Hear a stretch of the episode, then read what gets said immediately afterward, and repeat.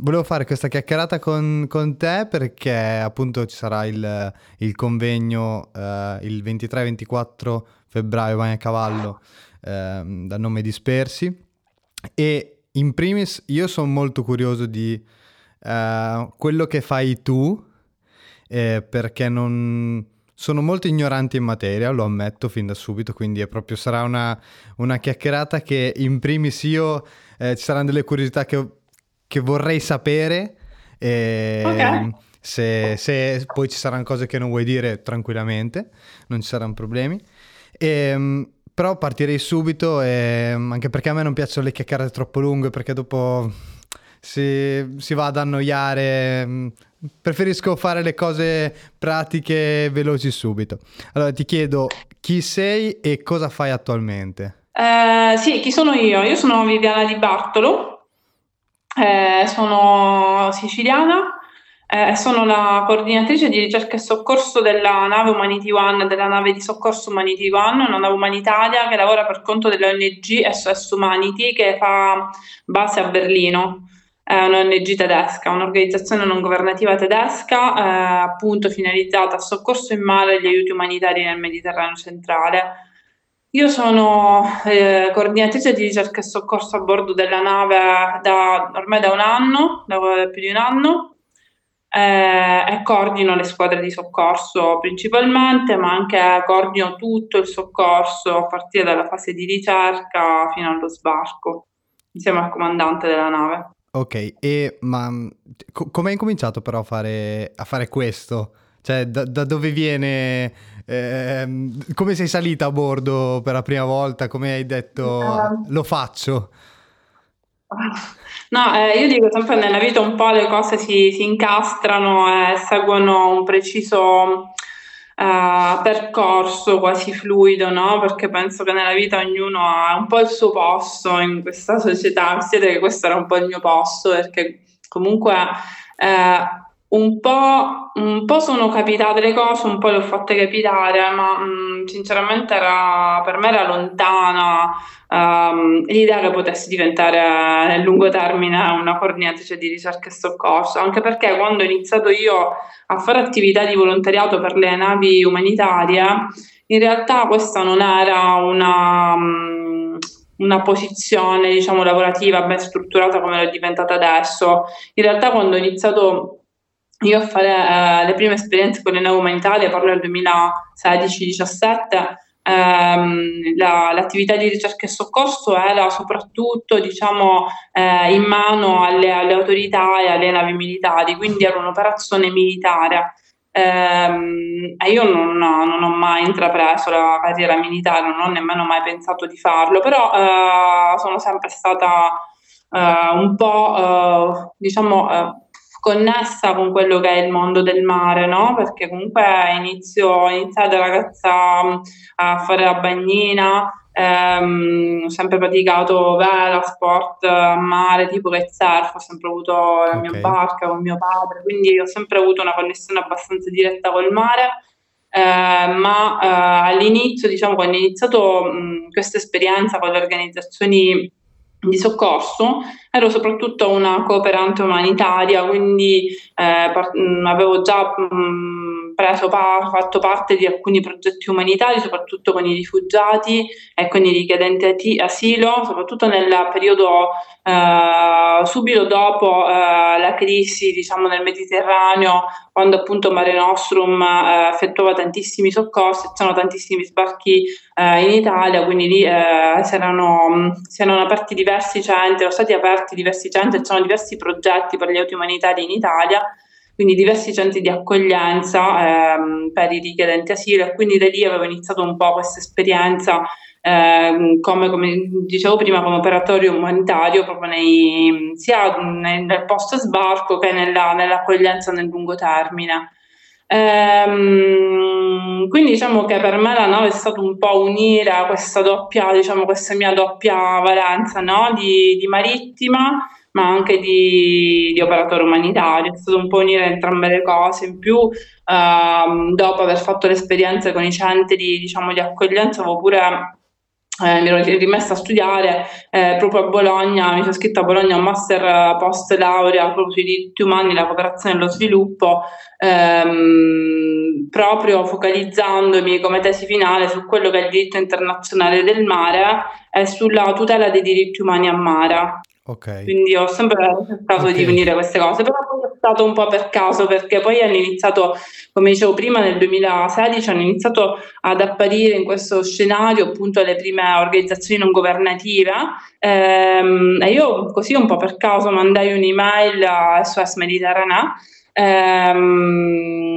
e mi hanno risposto, ma all'inizio era puro volontariato, non c'era niente di strutturato, ripeto, erano semplicemente dei civili eh, marittimi, eh, che parlo di appunto bagnini, skipper, eh, esperti di vela, diver, chiunque avesse qualche connessione col mare, che eh, si sono messi insieme per provare a dare un aiuto umanitario proprio in, una, in, una, in un contesto che era quello del Mediterraneo, dove c'era una carenza appunto di aiuti umanitari, eh, quindi si voleva in qualche modo cooperare con le autorità per eh, coprire meglio questi, questi buchi che si venivano a creare nel Mediterraneo. Ok, e quindi l'O N G... perché io sinceramente non mi sono mai informato, infatti pecca mia, eh, cioè l'O N G, che vuol dire organizzazione non governativa, giusto?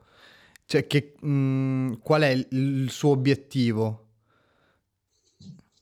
Allora, ehm, le organizzazioni non governative in generale ehm, lavorano in diversi ambiti, in diversi settori e, come dicevo prima, eh, sono una risposta immediata ehm, della società civile e eh, degli aiuti umanitari a un'emergenza che si venga a creare in qualsiasi contesto, può essere appunto il contesto come adesso nel Mediterraneo, un contesto okay. di guerra, un contesto, non so, uh, di un'emergenza uh, climatica, un terremoto. Quindi le organizzazioni non governative sono delle organizzazioni no profit che uh, cooperano appunto con le autorità per uh, dare un aiuto in più e per sostenerle laddove ci siano appunto dei, dei vuoti, laddove c'è bisogno di un'ulteriore Uh, forza, diciamo, che parte proprio dalla società civile.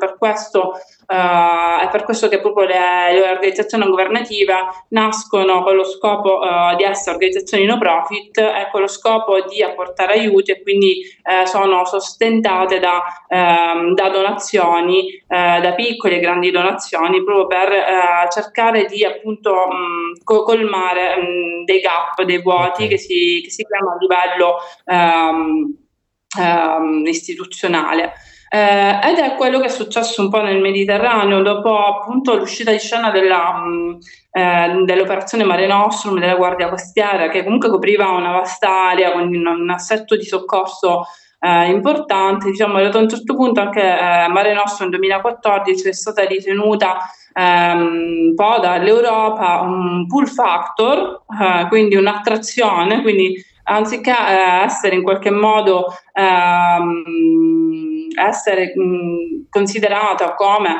uh, quella, quell'operazione che, eff- che effettivamente, come è stato, ha effettuato tantissimi soccorsi, salvato tantissime vite umane, uh, si è ben pensato uh, da, uh, dall'Europa che questa operazione potesse essere un'attrazione, cosa che poi non è stata ovviamente, ehm, non può, non può essere stata dimostrata eh, scientificamente in nessun modo, però mh, in un'ottica politica dove appunto l'Europa tende a richiudersi anziché, diciamo, ad aprire, ehm, ad aprire le frontiere, quindi questo, questa narrazione ehm, appunto si adattava bene con...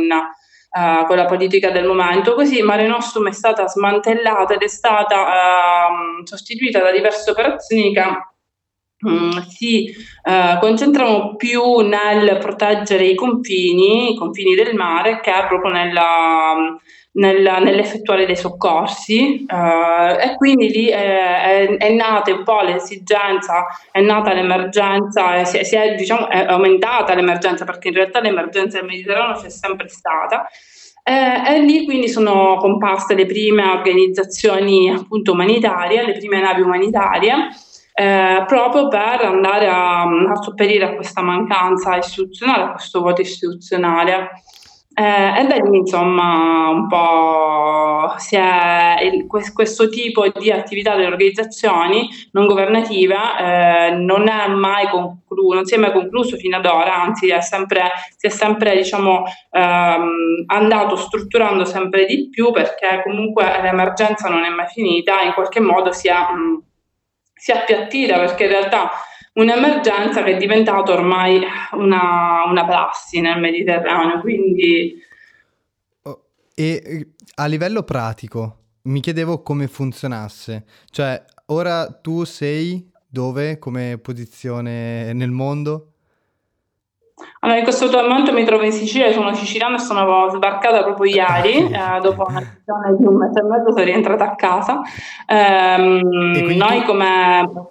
Sì. Tu sei, sei al momento in Sicilia, però come eh, qual è il, um, il l'iter da seguire? Cioè vieni chiamata tu o uh, perché dicono ok la nave parte, no, no non so proprio come funzioni, quindi cioè... no, no, sì, sì, allora noi abbiamo la nostra organizzazione S O S Humanity ha uh, gli uffici a Berlino, okay. eh, e facciamo base con la nave a Siracusa, nel porto di Siracusa, ah, okay. Quindi tutto quello che è il recruitment, l'organizzazione operativa viene effettuata uh, dall'ufficio a Berlino, quindi ci sono uh, abbiamo dei planning annuali. Eh, le nostre, tutto il nostro diciamo prospetto annuale è diviso in rotazioni, ogni rotazione eh, che sarebbe ogni missione della nave dura almeno un mese e mezzo, due mesi, okay. Eh, per ogni missione ci sono già degli equipaggi eh, che sono composti da ventinove persone,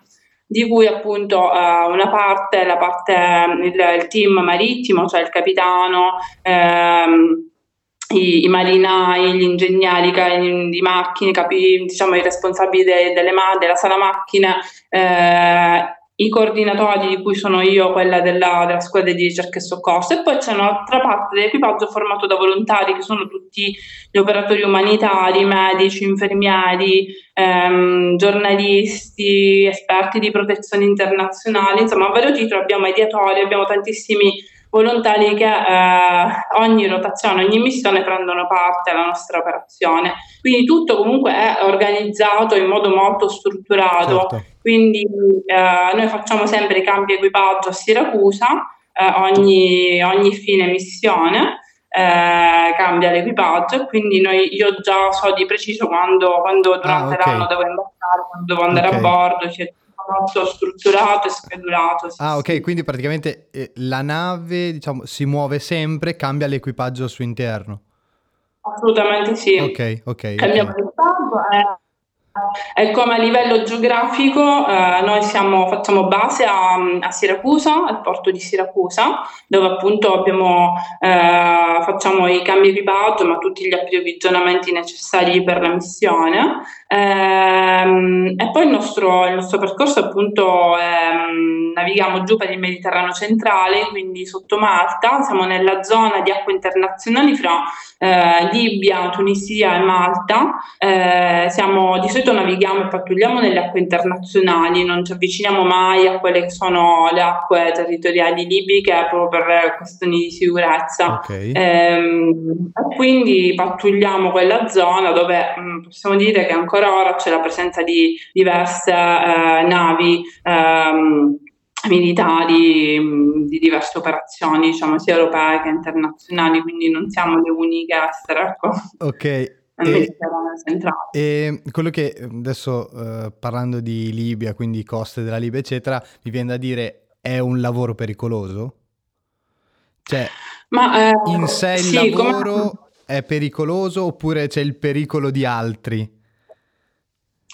Um, allora, eh, intanto come tutti i lavori umanitari c'è sempre un, un certo livello di rischio, perché ripeto si lavora in ambienti dove ci sono anche dei vuoti istituzionali e dei vuoti eh, a livello di, di tutela, di legge, di diritti, quindi sicuramente eh, c'è eh, un certo rischio, nel senso che noi quando eh, navighiamo nelle acque eh, internazionali, ma comunque davanti alla Libia, ehm, per esempio non sappiamo mai, a, a volte siamo anche, ehm, come dire, ci troviamo anche davanti alla Guardia Costiera Libica e non sappiamo molto spesso se si tratta di mh, Guardia Costiera Libica o di milizie o di trafficanti, quindi sicuramente eh, c'è un certo rischio, essendo eh, una zona di mare non completamente sicura e non completamente controllata. Ehm, in più il rischio per noi soccorritori, perché anche io sono in primis sul gommone, sui gommoni salvataggio, sicuramente c'è un rischio poi eh, dovuto ehm, proprio al tipo di lavoro, eh, quando si fa soccorso non sai mai appunto in che condizioni si trovi, trovi le altre imbarcazioni, eh, le condizioni del meteo possono essere sempre... Uh, non, uh, non super buone, certo. Quindi uh, sicuramente in genere il, uh, proprio il lavoro di soccorritore non è un lavoro d'ufficio, diciamo, quindi ti mette davanti a uh, delle sfide e a delle, um, anche a delle situazioni potenzialmente pericolose, però è proprio per questo che noi cerchiamo sempre di avere delle procedure strutturate per cercare di diminuire il più possibile uh, la componente rischio per, uh, per meglio tutelare eh, il nostro equipaggio, insomma, quindi abbiamo tutte le misure eh, per poter operare nella massima sicurezza possibile. E ti faccio le ultime due, poi, poi ti, ti lascio andare assolutamente. Volevo chiederti se c'è stata una volta... Guarda, poi ci sono anche per altre domande, non ti preoccupare. Ma adesso, per, per adesso ne ho due, poi se proprio vengono allora continuiamo. Ti volevo allora chiedere se c'è stata proprio una volta in cui hai pensato... un finale peggiore, cioè eh, nel senso c'è stata una volta in cui hai rischiato qualcosa eh, durante un salvataggio o comunque um, nel tuo lavoro? Sì, come dicevo prima ci sono state diverse volte in cui sinceramente ho pensato chi me lo fa fare. Okay. um, Io amo tantissimo il mio lavoro, veramente per me è diventata ormai una, compone- una componente ehm, vitale di quella che sono io, non, non credo che riuscire a staccarmi facilmente da quello che, come dico sempre, non è solo il mio lavoro, per me è la mia, la mia missione di vita. Eh, però obiettivamente sì, ci sono stati dei momenti in cui ho detto caspita, eh, non so, adesso mi viene in mente um, qualche anno fa abbiamo fatto dei, dei soccorsi notturni e come dicevo prima era inverno, il, eh, le condizioni meteorologiche peggioravano eh, e lì ci ha ritrovati delle imbarcazioni di legno davanti a noi che praticamente si stavano eh, per rovesciare addosso al nostro gommone proprio perché c'erano delle onde molto alte e raffiche di vento importanti, quindi io ho detto, caspita, come si fa, come riusciamo adesso a recuperare i naufraghi cercando di essere al sicuro tutti noi. Poi eh, non so come, molto spesso quando in queste situazioni, ehm, non dico che mi scoraggio, però penso, alle, penso a, a quello che potenzialmente può succedere, ehm, all'improvviso c'è sempre qualcosa che riporta la situazione... Um, in qualche modo apposta riusciamo a sbarcare tutti, infatti certe volte io non, non sono molto religiosa, però penso che ci siano delle forze che ci aiutano, perché veramente certe volte è impossibile pensare che poi sono tutti portati sani e salvi sulla nave senza che nessuno si è fatto male, senza che nessuno è caduto in acqua, quindi sicuramente adesso il, il fatto che noi facciamo tanti training come soccorritori, siamo veramente super addestrati, ehm, sicuramente questo aiuta tantissimo a standardizzare quelle che sono le nostre operazioni. Um, però sì, sicuramente la componente rischio c'è sempre, purtroppo come dicevo prima, mh, anche se la maggior parte delle volte si, le operazioni si concludono nel migliore dei modi, poi non sempre succede così, come per esempio in alcune situazioni abbiamo dovuto prendere anche cadaveri o in altre situazioni ho dovuto ho trovato due, due corpi appunto su una delle barche che abbiamo soccorso, quindi purtroppo non sempre ehm, riusciamo a a salvare tutti. E volevo chiederti anche, ehm, mi incuriosisce sempre il lato genitoriale, cioè in questo caso eh, i tuoi genitori, quando gli hai detto che facevi questo, che cosa ti hanno detto? Sono curioso di questa cosa. Um, Come hanno reagito? Come... Allora, noi hanno due caratteri tendenzialmente, diciamo, opposti. Uh, mio padre si è... Um, la, la prima reazione di mio padre è stata quella di un padre preoccupato. Okay. Quindi la prima reazione è stata um, um, sì, di preoccupazione, di um, ecco, un padre probabilmente vorrebbe la figlia in un ambiente, no, più um, uh, al sicuro, no? Uh, senza componenti di rischio. Però devo dire che invece mia mamma è un po' più, ha il carattere un po' più tipo il mio, un po' più avventurosa. Ok. Però devo dire che entrambi ehm, hanno reso possibile questa, che questa cosa per me diventasse, diciamo, il mio lavoro negli anni, proprio perché io ho avuto il, non solo il piano supporto logistico, ecco, perché mi hanno aiutato logisticamente, perché io ho anche due figli, quindi mi hanno aiutato a, a tenere i miei figli. Eh, ma ho avuto il pieno supporto morale, ehm, ecco, di presenza, sì. Perché, eh, mio padre, eh, essendo anche lui un uomo di mare, ha sempre, ha sempre sostenuto l'importanza del soccorso a mare, il fatto che eh, non è che si deve soccorrere sicuramente perché eh, ci sono degli obblighi legislativi, ma perché a mare veramente ci si aiuta tutti. Mio padre è una persona che ha ha avuto sempre la barca, ha navigato sempre, quindi chi è un uomo di mare capisce uh, veramente l'importanza di, di, di dare una mano a mare, non, non ci si può mai tirare indietro, perché il mare, uh, come dice mio padre, um, bisogna avere paura del mare, non bisogna sfidarlo mai, bisogna rispettarlo, quindi capisci che il mare non è un luogo sicuro dove noi stiamo, mm-hmm. uh, ma dobbiamo cercare di rispettarlo sempre e di darci sempre una mano se c'è bisogno. Quindi devo dire che ho, ho avuto sempre più lo supporto dei miei genitori. Ottimo. E l'ultima, giuro. Ehm... No, ehm, allora, in realtà volevo che un po' si è capito, però il, quello che mi chiedo sempre quando incontro qualcuno che fa qualcosa di, diciamo, un po' fuori dagli schemi, perché alla fine non è una cosa così tradizionale come lavoro, eh, mi chiedo sempre il perché lo fa. E mi, mi, mi incuriosisce molto il perché, anche se un po' credo di averlo capito, però vorrei sentirlo da te, il perché lo fai.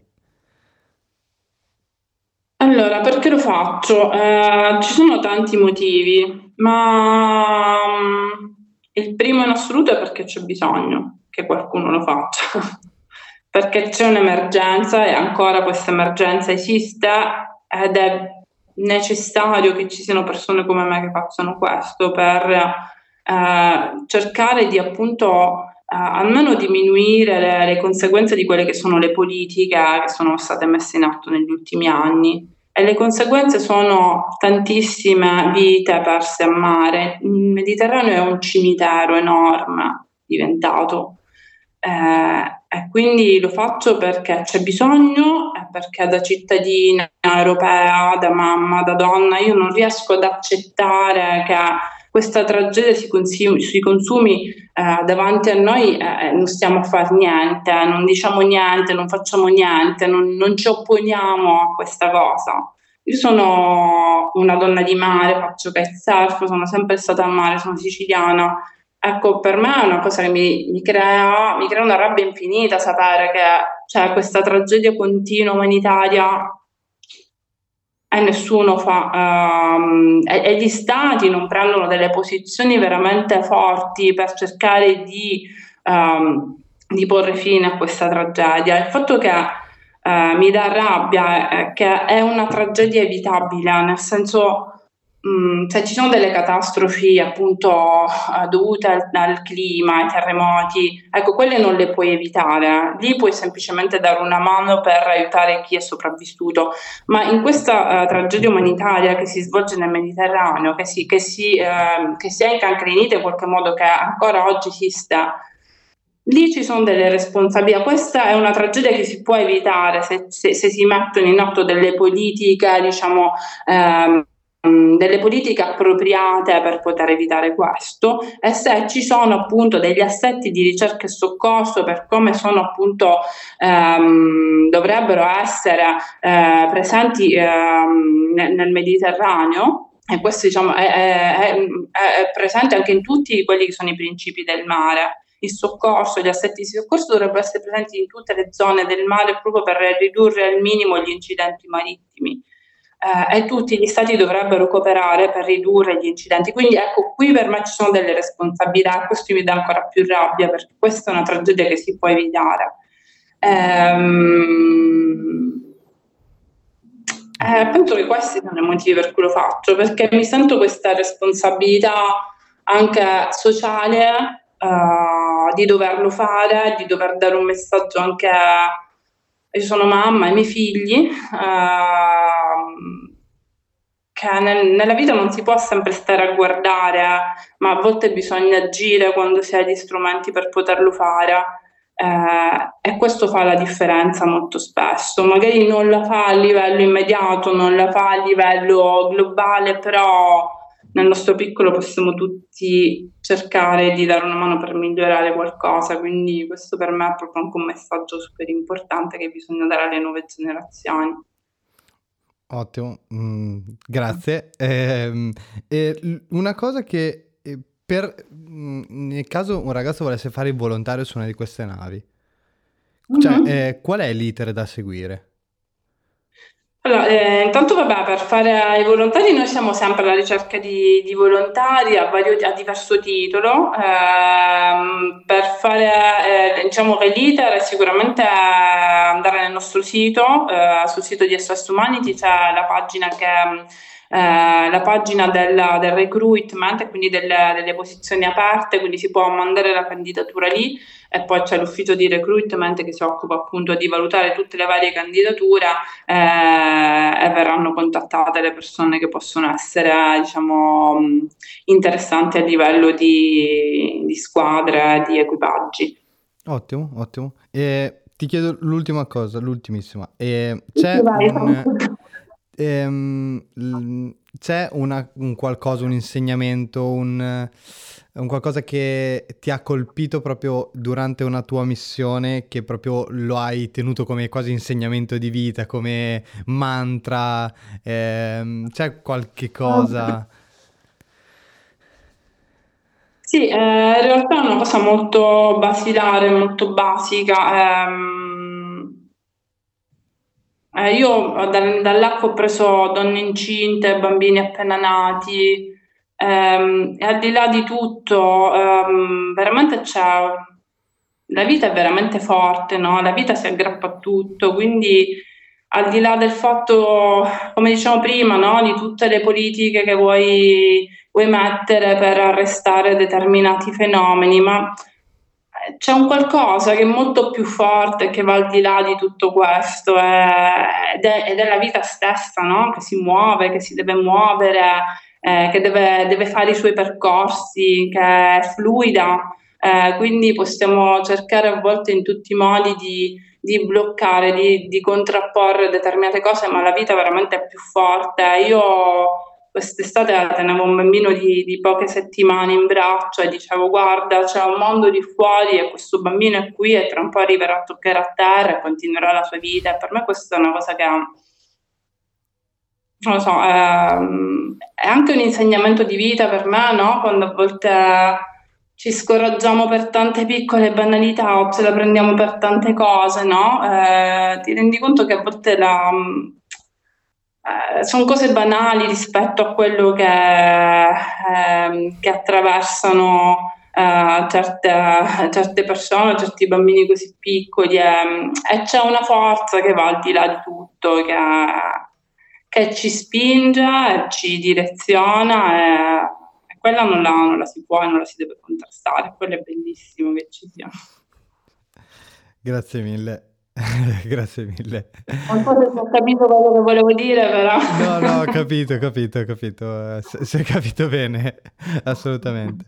Eh, ti ringrazio ancora. E, um, poi probabilmente ci, ci vedremo al, farai il sì, ventiquattro, sì. Io farò il ventiquattro, sarò tutta la giornata di convoi, quindi spero che ci possiamo vedere, magari facciamo una chiacchiera un po' meglio. Assolutamente, perché sono molto curioso di tutto quel mondo lì, sono molto ignorante ma molto curioso. Ti ringrazio molto e grazie ancora. Vabbè, saliamo il ventiquattro allora. Grazie mille, ciao ciao, ciao. Grazie, ciao.